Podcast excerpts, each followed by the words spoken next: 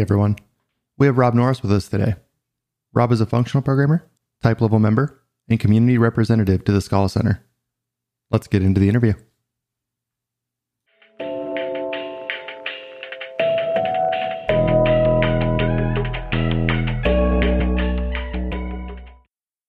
So, can you kind of tell me a little bit about uh, in Scala by the Bay 2015? You talked about programs as values. Uh, can you talk about that concept and kind of where it came from? Uh, yeah. So, I, I think uh, this is kind of one of the fundamental ideas in functional programming, and it's one of the things that we um, are not great at teaching people yet. Um, it's this idea that uh, computations themselves are values, and you can um, uh, values that you can construct and compose like data. Um, you can get part of the way there um, with functions as values. That's one of the things that you run into when you first learn uh, functional programming. But that's just one kind of computational effect. It's kind of a dependency injection effect. Um, but there are so many others and learning to use them and, and kind of and abstract over them is not easy, but it's there's a gigantic payoff uh, when you do this. Um, I think it's kind of the next step after um, after learning about you know immutability and using types effectively. Uh, we, and these are just kind of baseline things that allow you to write code that composes. And then when you start talking about programs as values, that's where you really see this value of composition because you can write big programs um, by writing a bunch of little programs and sticking them together without this sort of compounding complexity that you get um, with sort of traditional programming, like uh, like you would do in Java.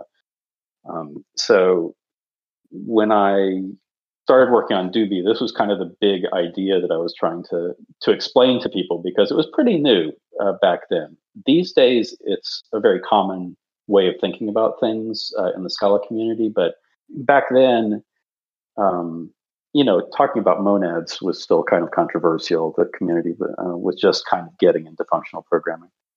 Um, so I spent a lot of that talk just kind of explaining this idea that program that Doobie programs are really just pieces of data that you compose together. Yeah, and that's all done at least with Doobie right now with free monads. Yeah, that's right. Um, so uh, the free monad is a it's a it's a really cool little data type. Um, what it lets you do is um, it lets you build little languages for describing computations without tying yourself to any specific implementation. Um, it's a little bit like programming to the interface in sort of OO style. But the cool thing is that these um, computations compose monadically without any e- sort of extra effort on your part.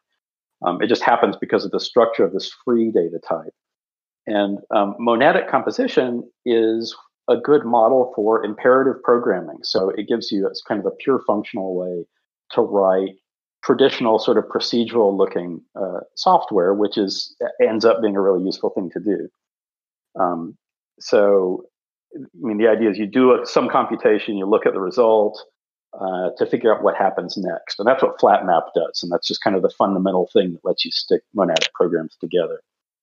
Um, so so you what you end up with is this piece of data that describes uh, some computation that you want to do, and then you later on, as a second step, you translate it into something you can actually execute.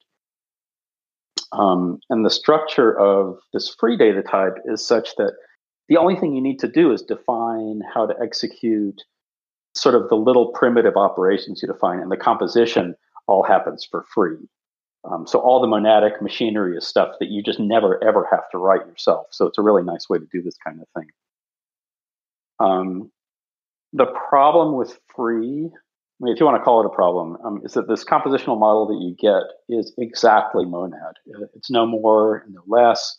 If you need something more powerful, like if you need a monad with exception handling or with concurrency, or if you want to interleave uh, an orthogonal set of operations like um, like database and logging, for instance, um, then you have to extend your little language to uh, with constructors for for accommodating these extra operations, and it just and it starts to get heavy. Um, there are other ways you can do it. You can actually compose uh, compose these uh, little languages together, but it requires a lot of machinery to do it. Um, 47 Degrees actually had a library called Freestyle that that tried to do this for you, um, but it was a pretty complex piece of machinery, and and I think ultimately in Scala it's not worth it. Um, free is good in some little niches, and I think Doobie is a pretty good niche for it. Um, but uh, these days, uh, tagless style uh, is is a more popular way of of doing uh, doing this kind of programming, and I, I, think at least in Scala, ergonomically, it, it, ends up being being a little better. I think. Taking kind of a step back, uh, can you talk a little bit about Doobie and what it is? Oh yeah, sure. um, so Doobie is a pure functional layer that sits on top of JDBC. So what it does is it lets you write JDBC programs in a pure functional style. So database programs without side effects. Uh, so this means you have a program, you describe a computation that interacts with the database, and this program itself is a value that you can manipulate like a you know like you like you manipulate integers or lists of integers or, or, or things like that. Um, so it it lets you write programs that are very easy to uh, to refactor. Basically, that's that's kind of the, the the big value proposition of functional programming is that everything's just a value. FP is really good at manipulating values. You don't have to worry about uh, uh, side effects. Uh, you can factor things out, uh, inline things without ever changing what your program does. So uh, it, it it takes away some of the misery of dealing with JDBC not all of it, but it takes away some of it, and and it's enough of a win that a lot of people uh, have ended up using it instead of using raw JDBC. Mm-hmm. But it's you know it's ultimately it's a pretty low level uh, library. It doesn't add that much on top of JDBC when compared with something like Slick or Quill uh, that gives you this really high level uh, uh, high level interface for writing uh, SQL statements, for instance. Uh, Doobie doesn't do that. It, it sits kind of at a level below that, where you write your own SQL. So the the interactions you have with the database are a little more transparent. Uh, it, it, sort of maps. I mean, Doobie operations map one to one with JDBC. Um, so there are some benefits to this, um, but then you you it doesn't have some of the sort of high level ergonomics that you get with with libraries like uh, like Slick or Quill.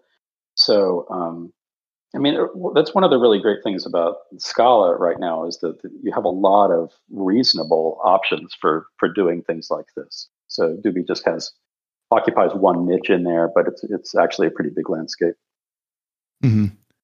Are, there, are there any plans for the future, or is it kind of solid in where it's at right now? Um, so it's pretty stable. It's not changing um, quickly or in big ways right now, but uh, there's still you know a bunch of things that we want to do. Um, the logging uh, is bad. Um, when things go go wrong, it's kind of hard to figure out. So we we definitely like, like to fix that. Um, and uh, it's also you know it's it's it would be very straightforward to do a version of Doobie that uses that's written in tagless style. So instead of being free monad over JDBC, it's a, set of tagless interfaces over JDBC. Um, and uh, so I've done some experiments there, and there's really nothing to it. I'm surprised nobody else has done it actually. Um, the issue there is that it, it's a completely different programming model from the user's point of view. So there's no way to do it in a, in a backward compatible way. It would be more of a, a Doobie 2 sort of thing. Um, something I'm working on right now is uh, porting Doobie to Scala 3. Uh, and that's going pretty well, uh, actually. So uh, all the core stuff compiles. The the only thing that's that's kind of a, a hang up is that I depend on Shapeless to do a lot of stuff for me. Um, and I experimented with doing that stuff using the native metaprogramming stuff uh, in Scala 3. Uh, it kind of works. It's kind of grim. Uh, I haven't quite decided what I want to do there. Uh, there is a version of Shapeless for Scala 3 called Shapeless 3, and I'm going to try that out. and that might just do everything I want, and then I'll be done. Uh, or I may need to contribute something to Scala to to to uh, Shapeless three or, or, or figure something out. Um, but uh, I I think it's going to be ready for Scala three by the time Scala three comes out. So I'm I'm pretty hopeful about that. That's good. That's uh, hopefully the end of this year. Yeah, that's the plan for for Scala three. So you have Doobie, and then you have Skunk.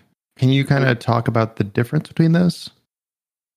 Okay, so um, so like I like I said a minute ago, the, the goal for JDBC, for, the goal for Doobie was to let you write JDBC programs without side effects. It, it, it aims really, really low, um, and it works, and it works well enough that, that you know a lot of people use it, and and it works well for them.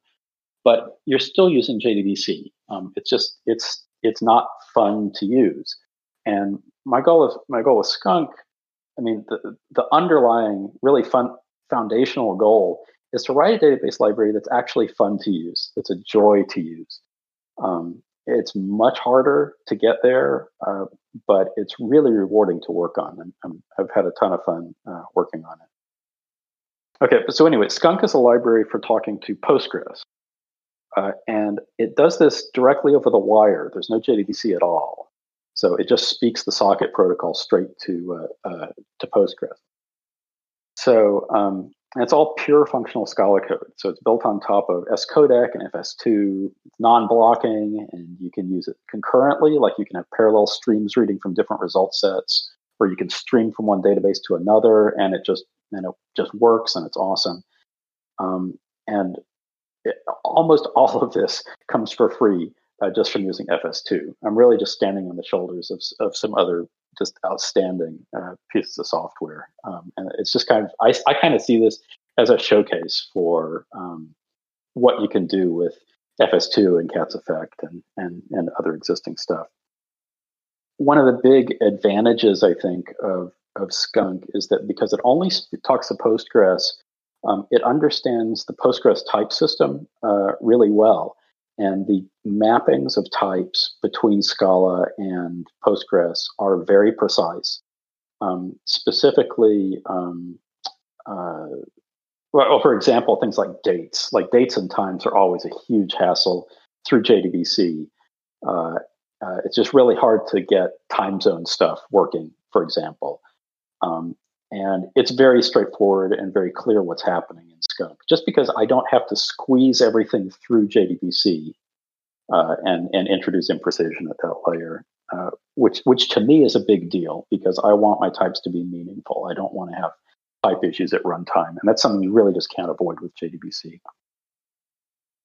Um, another like huge difference that's really important to me is that Skunk gives you really good error messages. So, you know, Doobie, it's just a layer on top of JDBC, and in kind of a fundamental way, it really just doesn't have any idea what you're doing. It just has this, it's just this layer that lets you write JDBC, and it's executing those instructions that you provide. So if something goes wrong, it doesn't have a lot of context that can that it can give you uh, as part of an error message. Um, but on the other hand, Skunk models interactions like exactly the way Postgres likes you to think about them, and it has a ton of context. So um, when something goes wrong, it can tell you, you know, what the statement was and where it was defined in your code, and what the arguments were, and where the arguments were provided in your code, uh, what the argument types were, um, and, and so on. So, and I'm, you know, I'm really proud of this. I'm using Skunk at work right now, and to, to prototype some stuff, and the error messages are just a lifesaver. Every time one of them scrolls past, there's just this wall of flame that's that's attached to it, and uh, it just makes me smile every time I see one. So I, I feel like I'm, I'm I'm on the right path there. Yeah, that's really good. I've seen a lot of people compare it to Rust compiler messages. Yes, I I am very inspired there by uh, by Rust and some of the custom error messages that people have worked on for Rust, and also by uh, the Unison language. So uh, uh, their error messages are are really good too, and they use color and they use emojis and stuff. so um, I, I, felt kind of empowered to go off to go off on that tangent without being uh, accused of of doing something uh, super weird. Um, so I'm I'm really happy about that. Um, so another big difference uh, is that uh, Skunk has written tagless style rather than using free, um, which I think is mostly a win. Uh, one of the one of the issues with that is that um, like if you're inside a transaction and you're doing some database stuff and then you do some non-database stuff that's interleaved in uh, and the transaction fails then it's as if the database stuff has never happened but the other non-database things that you've done have, have definitely happened and they're not going to get they're not going to get undone when the transaction rolls back so there's some subtlety to the programming model in um, uh, with skunk that doesn't exist with Doobie but the ergonomics are so much better that I think it's kind of worth it. Um, it's it's kind of a question mark. We'll see how that how that ends up in practice. Um, but I am I'm optimistic about that. But I, I, should say, actually, I'm I'm kind of uh, it's amusing to me at least. Um, I'm actually using the free monad and the skunk code base in uh, the testing code. So one of the things that's that's super cool about free is that you can use it to model coroutines. So where you have a program and it runs for a little while and it yields a value or it performs some some some action and then it halts and then someone else can do some work for a while and then you can resume the computation uh, the other computation it can run for a while uh, and uh, and do some more work and and then halt and you can kind of go back and forth and you can you can you can interleave your programs. So what this lets you do is you, you, it lets you write programs in very direct monadic style, but when you run them, their actions are actually interleaved in a deterministic way. So um, I'm using this to simulate uh, really weird error conditions uh, that are hard to provoke from a real database server. Um, so it, it lets me uh, it lets me write tests for things that I otherwise wouldn't be able to, to write tests for because I'm simulating a Postgres backend uh, using a little language written with the free monad. So uh, I, I kind of want to give a talk about that about this because it's a super powerful uh, uh, thing to be able to do. Yeah, free kind of got a bad rap, I think, after after people got way into it and found it was too complicated and then switched to tagless. It's still really cool for a lot of for a lot of cases, I think. Yeah, I think the boilerplate for free was what kind of got me when I first had started. I just started fooling around with it, and it was a lot to do a little. That's right. Yep. Yep. For sure. For sure. And uh, and and that's and that's still that's still an issue, but uh, I, I think it, there are some narrow use cases where it's still I think the best thing to use. So there's a conference talk in there somewhere. I don't want people to forget about free because I, I still love it. So are there future plans for Skunk then? Is there like an idea of when it's ready? Um, it's very close. Um, people are using it now. I'm using it now. Um, and it's really mostly a matter of getting the documentation wrapped up before I can say, okay, you know, go out and use it. I kind of I need to use it on a project myself to gain some confidence that it it works the way I want. Um, but but I think we're real close, and and if people who are listening want to give it a try, uh, please do, and uh, uh, just be very. Uh, all I ask is that you be generous with your feedback and open issues, and and and let me know how it's going, because it's still early enough that that I can make uh, changes if if we find problems without affecting a lot of users. Awesome. I'll make sure we get a link on that too. Yep. Oh, also, I should I should note that um, uh, Gabriel Volpe has a has a book, um, Practical FP in Scala, I think it's called, mm-hmm. um, and uh, it's about writing programs in tagless style, uh, and he uses Skunk uh, in his examples. So um, uh, it's a it's a cool book, and if you want to see uh, a way you can use it with other you know, as part of a bigger program, that's a that's a good place to look. Yeah, it's it's definitely an amazing book. It's actually literally right next to me right now. awesome. So, you've got Doobie, you've got Skunk. Uh, what about Natchez? Um, so, as I mentioned, one of the one of the issues with uh, Doobie is that the logging is not very good. It's just really hard to figure out what what is going on when when something goes wrong. Um, and when I started looking at, at at doing skunk, I was I, I started thinking more, sort of more deeply about about what I really want in terms of diagnostics. Um, you, know, when so so when something goes wrong, you know, Skunk has a lot of context that it provides in uh, in the error messages uh, for the exceptions that it raises, but it doesn't even show you a stack trace. All this, all the uh, uh all the Skunk exceptions extend without stack trace or whatever that interface is called, because the stack trace when you're running in uh, in IO is just it's it's total nonsense. Um, it just shows you the state of the state machine that's executing your I/O action. It doesn't provide you anything that's that has any diagnostic value. Um, I should note that that is a lot better uh, in the upcoming release of CATS. They've added some some augmentation to the uh, stack trace generation so that you get more information about you know where where flat maps are are applied, which is really what you want to know. Um, but it's still not great. Um, I, I, I think you know it, stack traces, even with this augment, augmentation, uh, are, are, are not exactly what I want to see. Um, you know, in async code, uh, your computation is chopped up and smeared across a bunch of threads.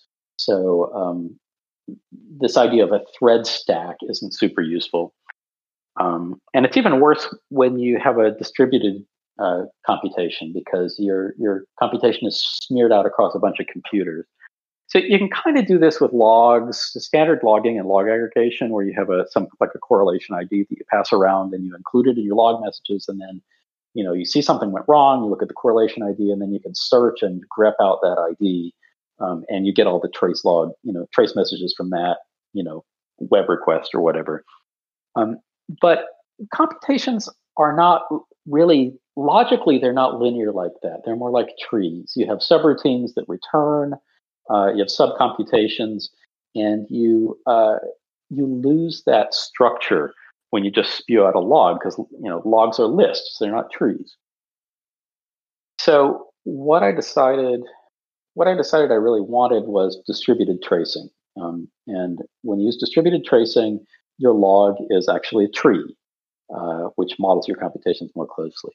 So I started looking into tracing, um, and there are a lot of providers out there.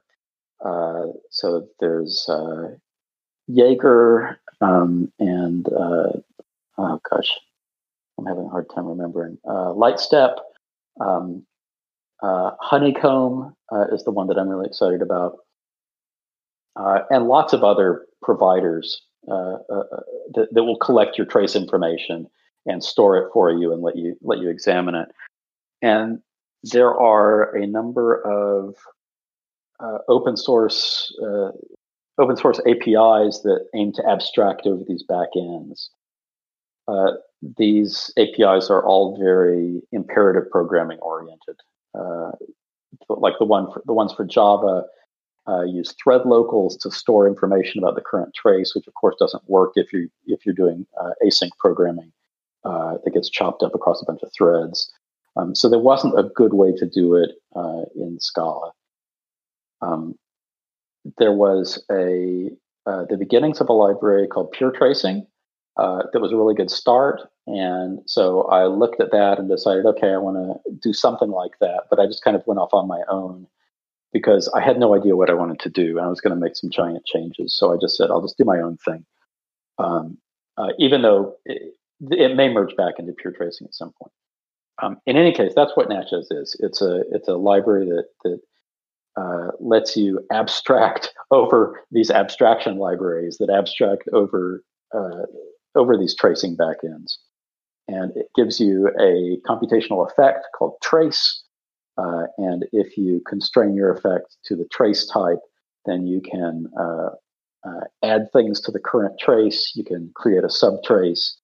Uh, you can get uh, information out of the trace that you can pass forward when you make a call to another server so that the trace will be continued uh, on the other computer. And it works. And it, it, just hasn't gotten a lot of use yet. Uh, there's some people who are using it uh, who report that it works. Um, I am just starting to use it myself, so I'll I'll uh, uh, certainly run into problems and, and and have things to fix. I think one of the issues is that the ground it's built on is extremely unstable. Um, the, these APIs, there's Open Tracing and Open Census, and a new one called Open Telemetry mm-hmm. Uh, that is supposed to it's supposed to abstract over Open Census and Open Tracing. Um, and the libraries uh, for specific backends depend on specific versions of these uh, of these uh, uh, abstractions, and it's just it's it's an absolute mess, and it's not fun to work on at all. So really, all I'm wor- all I'm worried about personally is making it work for Honeycomb, and there are other contributors who are working on the other backends right now. Mm-hmm. We've gotten to working with Jaeger, uh, and we've also been working a little bit with Honeycomb. Oh, okay. So you are using Natchez? Yeah. Oh, wow, awesome. That's very good. That's good to know. Yeah, we uh, we actually tried building our own, and then uh, they all converged on to be the exact same structure that you had created, and then we realized that we wasted two weeks. yeah, I mean, I ultimately there's not much to it, and it is just a matter of time before somebody uh, before somebody wrote it down. Yeah, it's super useful. Cool. Cool. Yeah, it's uh, I, I'm I'm still a little worried about requiring people to use uh, distributed tracing when they use Skunk. So right now, if you use Skunk, there's a trace there's a trace constraint on the effect when you can construct a database uh, session. So um, your choices are to either use a tracing backend or use a tracer that uh, sort of a degenerate tracer that, that that turns into that turns into logging. It just logs a blob of JSON for you, uh, or to have no tracing at all. Uh, there's not really an intermediate where you can have traditional logging right now. So I'm a little nervous about that, and I'm, I'm, that's something that I've, I've just got to see how it shakes out to see whether it's it's actually a problem or not. Yeah, I mean, if anything, I think it kind of brings these distributed problems into the space at least and says, "Hey, you you can solve it this way." Mm-hmm. Which I mean, a lot of us ignored it until we really needed it. And when you have 200 something services and you can't figure out where it died, it starts getting into a problem. right, right, right. That's the goal. Well, I'm encouraged to hear that, that it's worked for you. We should talk about it some more. Yeah. So you uh, you covered essentially the the database space, at least for SQL. You've got tracing. How are you feeling about Dotty right now? We're coming up in like what four months we got about until it's supposed to release. That's uh, that's the plan. Yeah, um, I'm I'm really excited about it. Actually, um, I, I, think uh, it, for for a really long time, Scala has been, you know, at first it was a better Java, right? And and it, it, it sort of forked out of Java, and and uh, it's gradually been evolving uh, into its own thing. And it, you know, now people think of it as kind of a better Java and kind of a slightly weird Haskell. Um, but with Scala 3, I think it really is its own thing. It, it really breaks away from from uh, uh, from sort of traditional object oriented stuff and uh, and away from sort of traditional uh, uh, pure functional stuff. It's really its own thing, and it's it's super exciting. And I think it's I, I mean I think it's really cool for Martin because he spent so much time uh, you know developing this language and figuring out where it's going to go and and and to finally have something that really stands on its own is is is a gigantic achievement so I just feel good, sort of generally about the language. Um, but I'm super excited about a lot of individual features too. Um, the GADT support is just jaw dropping. Um, there was a, a, a talk uh, at uh, last summer, I think, at at uh, the type level summit uh, that was uh, going on with uh, Scala Days in Lausanne uh, about GADTs uh, in Dotty. And if you haven't if you haven't watched that, you should. It's just amazing. Um, so that's really cool. There are things like match types where I don't know what I would use them for, but they look cool, and I'm excited about figuring that out. Um, singleton operations, a lot of the stuff that you you can do with um, uh, refined and singleton ops now is built into the language, which is super cool. Um, and even metaprogramming uh, in Dotty. Um, I, I, have been very, very down on metaprogramming in Scala 2 because the the interface, the macro interface, uh, is just so low level and and very very hard to discover and and and uh, uh, it just has always had kind of a hacky feel to me.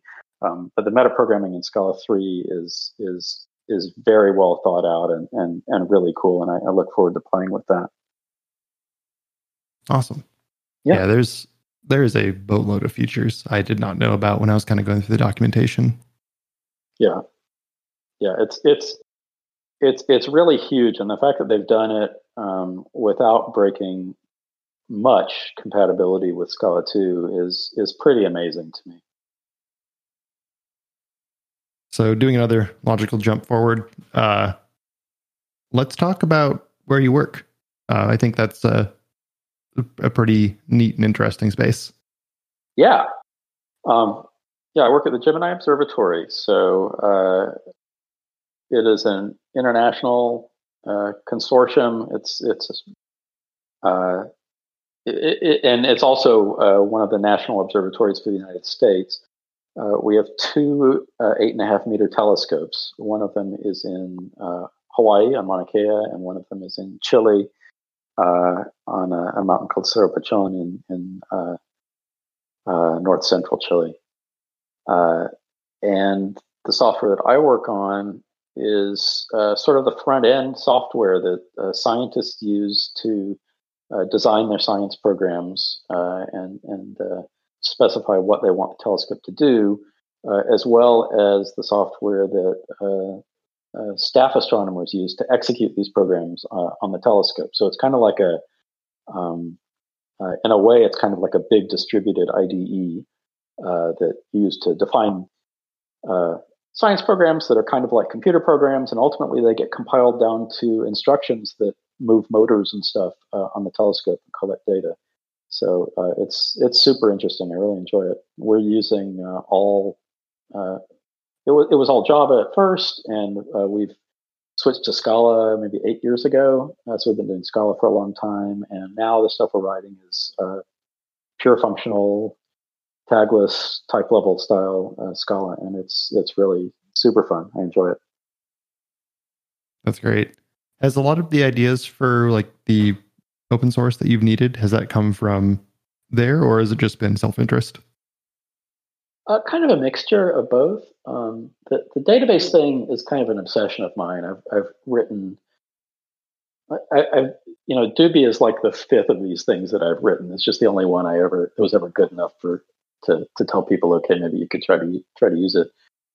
Um, so that's just kind of an ongoing obsession. But a, a lot of these things, uh, uh, like Natchez, for instance, and I have I have a little I have a little telnet library that I wrote, and and there there, are a lot of little things that I've worked on uh, that uh, I've ended up doing uh, because of because of work, and you know we're we're very um, we're very focused on this idea that we don't want to own a lot of generic code. Uh, if we if we write something that's generic. We try and contribute it to a library someplace so that our code is is focused on astronomy and not on you know distributed tracing, for instance. Mm-hmm. So um, uh, we so that that's that's kind of the way we think about things, and and all of us do this. So uh, you know, Carlos Quiroz is is one of my uh, uh colleagues, and he uh, has some open source libraries that he works on uh, as well that are primarily for use at Gemini, but they're generic. So he's open sourced them or, or pushed stuff up to to uh, to type level libraries typically. So so yeah, kind of a mixture. Awesome. So going on a more of a personal level, what do you do outside of programming? Well, um, I uh, these days with the pandemic and not being able to do anything, mostly what I do is is uh, uh, play with my six year old and uh, uh, and I've been getting back into cooking. You know, I've been I've been doing learning how to do Chinese cooking, which is which is uh, very weird and complicated, and I'm enjoying learning how to do that. I've been doing some barbecuing and that kind of thing. Um, but we're we're kind of stuck around the house mostly. Um, looking forward to getting back to the climbing gym and and uh, going bouldering with uh, with my daughter. We we used to do that a lot and and and miss and miss doing that. But these days, even the parks are too crowded to to uh, to get out and climb. So we're kind of stuck at home for the time being. How long have you been climbing? Oh gosh, um, since 1992, I guess. Yeah, 1991, 92, something like that. Yeah, so I've been climbing for a long time, off and on, and I've taken some long breaks. But um, it's it's something that I really enjoy, and it's funny that you know there are lots and lots of programmers who enjoy programming too, uh, or uh, programmers, sorry, who, who, who, who, programmers who enjoy climbing, and um, I, I, think there's uh, there's something similar about the zone that you get in with your pro- when you're programming and the zone that you get in when you're when you're climbing. Um, it's kind of an optimization problem and uh, finesse and technique, uh, and and end up being really important. And there's a kind of a there's a kind of beauty that you're searching for when you're doing both things. And and I, I don't know. That's my theory about why it applies to so many people. But I think about half the programmers I know are also rock climbers. I was actually just going to bring up the same thing.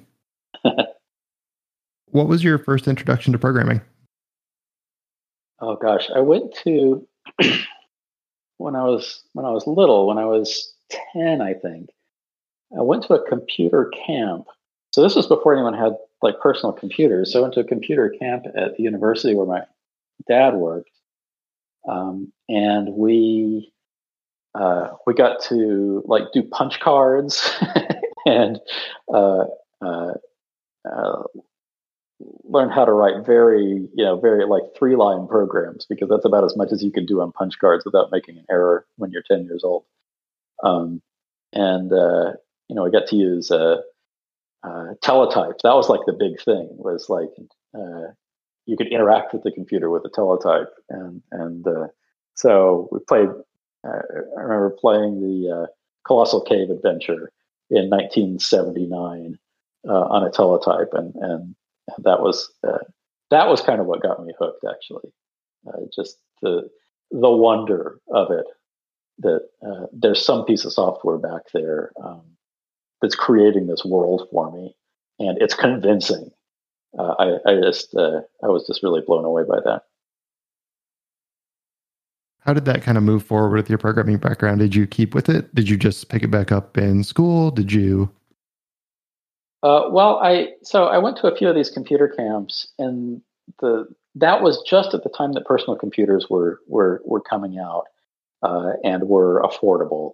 So the university bought like 300 TRS-80s and had them all set up in a lab. So in subsequent years, I spent a lot of time on a TRS-80 writing basic programs, um, and uh, I guess when I was 11 or 12, my dad bought me one. My parents bought me one. Uh, and there was just no stopping at that point. Uh, I, I sat in front of that computer uh, and uh, made it do whatever I wanted. And that's what I did through my whole time in junior high and high school. Uh, and uh, and it, just because it was super fun, I, you know, I never had any thoughts of of doing it for a living. I mean, at that age, you don't you don't think about getting a job.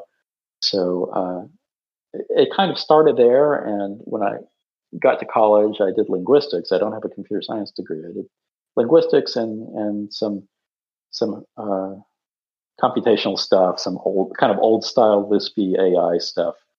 Uh, uh, you know, 80s style AI that has nothing to, no similarity with what people are doing now.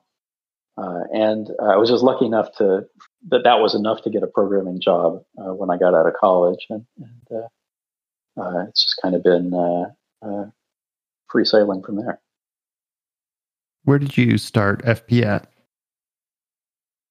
Um, I think that was also in college or also in high school, actually. My dad bought me a book, a Douglas Hofstadter book called Metamagical Themas, which was a collection of his. Um, a collection of his columns from Scientific American. He wrote the mathematical games column for, for a while. And there was a series about Lisp. Um, and about thinking recursively, and that's something that Hofstadter has is, is has always been been really uh, interested in and, and, has written a lot about. Um, and I had never heard about it and and and uh, didn't know anything about it, so I, I found those things really fascinating and uh, tried to do things with recursion uh, in BASIC, which didn't really work, and and in Pascal, which I with, at, at, school, which actually did work, which I was pretty pretty excited about. And then when I got to to uh, college, uh, I had access to a Lisp compiler, so I, I, started doing a lot. Of, I started doing Lisp there, um, and then uh, I actually. Uh, so, so they had some uh, Xerox Lisp machines there, and I got permission to to use one of those. And uh, I, I actually they, there were there were a few in storage, and I uh, appropriated one and took it to my uh, dorm room, and actually and actually had a Lisp machine in my in my dorm for a while. Um, I'm not sure anyone ever found out that I did that. So so anyway, I've been doing FP for a long time. I th- but honestly, I think really I didn't quite grok the big ideas of, of FP until I until I did a little bit of Haskell. Um, uh, and and and got an understanding of types and and and what what pure FP uh, was all about.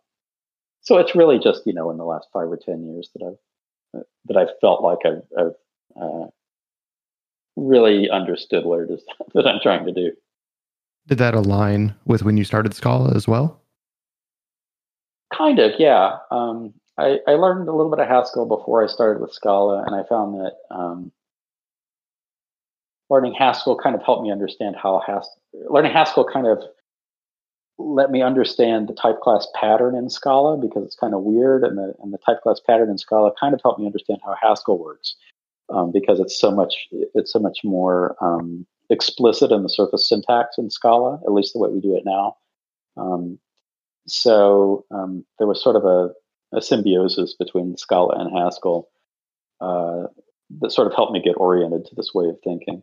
So, so yeah, it did kind of correspond with that. I, it didn't. Haskell didn't really click until I uh, had done Scala for a while, which is kind of weird, but but that's that's how it went for me. Kind of bouncing away from programming again. Did you do you have any books or movies that you have kind of as your favorites or your things you go back to? Oh my gosh, I I'm a uh, book wise, I'm a huge, I'm a big Cormac McCarthy fan. So I, I've read most of his books, and and they're they're they're hard to read and really dark, and and uh, uh, but for some reason I I, uh, I really enjoy them.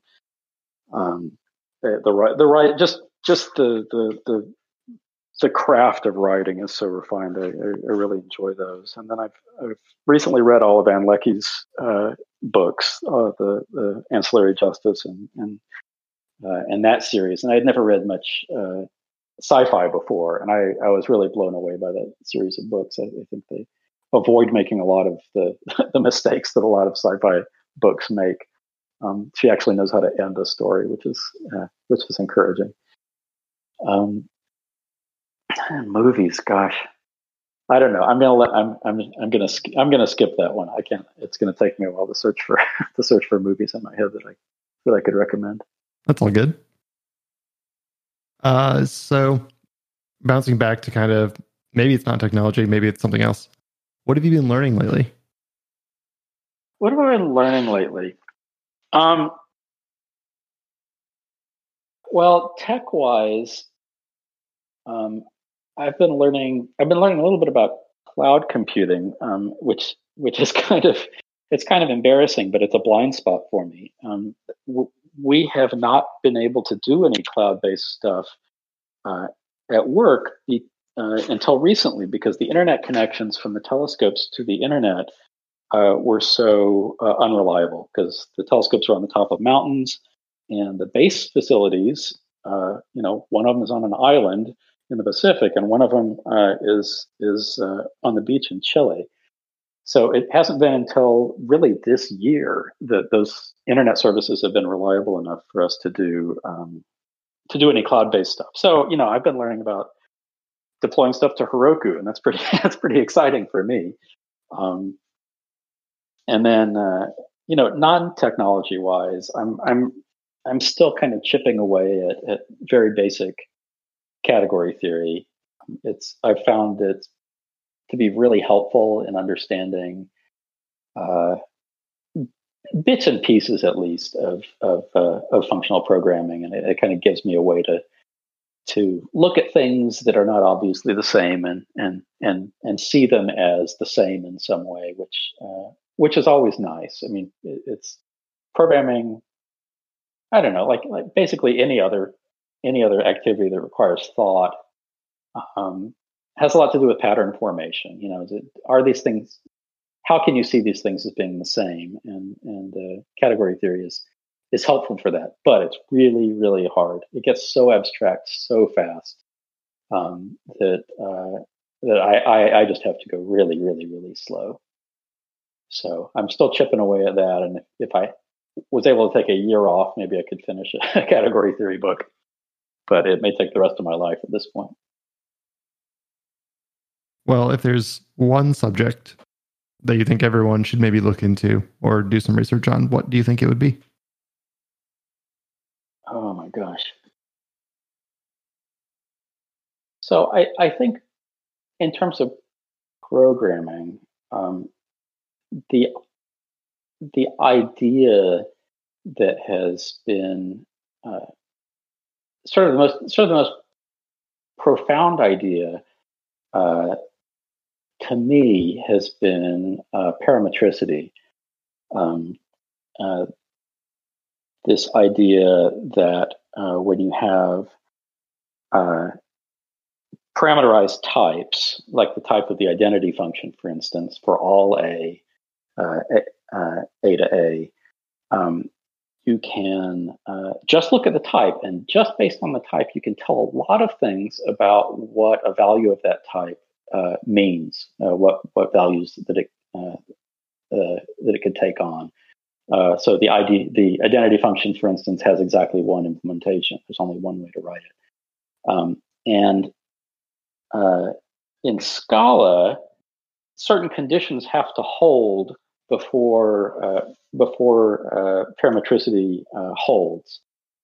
so there are things that you can't do uh, and limiting yourself to the slice of the language uh, that preserves parametricity ends up being a really cool thing. Uh, it ends up uh, giving you uh, much more composition compositionality than you would get uh, otherwise.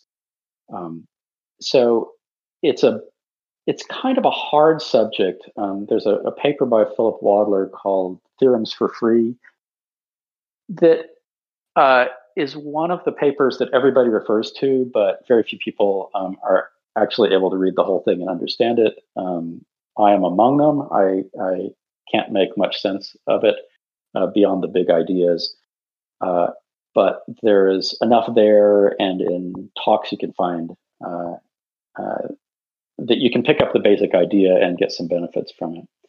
So uh, it's kind of a long way around to saying uh, look into parametricity if you're a Scala programmer. Uh, it's a really interesting idea.